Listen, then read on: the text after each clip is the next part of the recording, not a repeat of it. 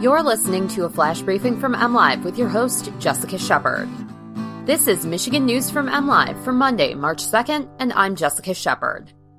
The University of Michigan has received more than 100 complaints against a late doctor, a few things to know about Michigan's March 10th primary, and spring will arrive earlier than it has in a century.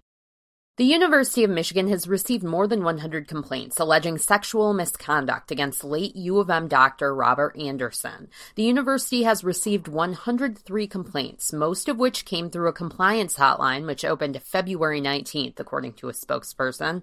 U of M received 31 phone calls within the first two days of the hotline being opened. An investigation into Anderson began in 2018 when former U of M wrestler Tad DeLuca sent a letter detailing instances of sexual sexual assault. A 91 page police report obtained by MLive and the Ann Arbor News through the Freedom of Information Act includes accounts from former U of M students who said Anderson performed unnecessary hernia and prostate exams. The university is in the midst of engaging a national counseling firm to coordinate care with local counselors in communities where individuals now live.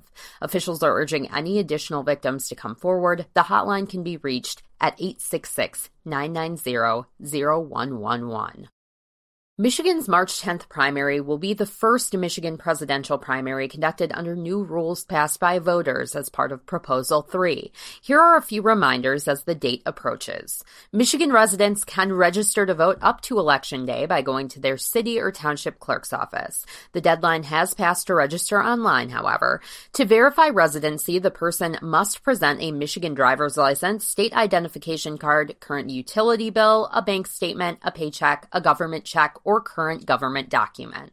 Any registered voter can now vote by absentee ballot. If you're registering to vote or updating your address by appearing at your clerk's office, you can request an absentee ballot at the same time. If requesting a ballot by mail, Friday, March 6th is the last day that election clerks will mail out absentee ballots for the March 10th election. For the primary, you must pick a Republican or Democratic ballot. There's also an option for voters who don't wish to participate in either primary but are casting a vote for local proposals or candidates.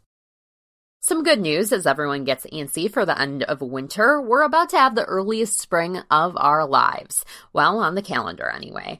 While meteorological spring started this weekend on March 1st, the beginning of spring for most people is marked by the spring equinox. This year, it happens on March 19th. That makes it the earliest date for the start of spring in 124 years, since 1896 to be exact.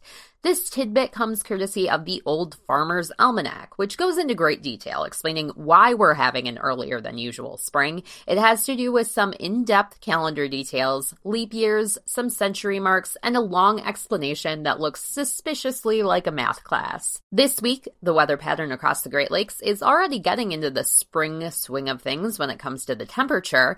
Highs on many days will be in the 40s, some could flirt with 50 degrees.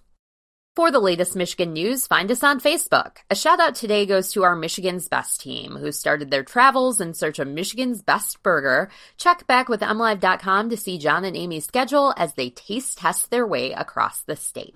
Thanks for listening and have a great day.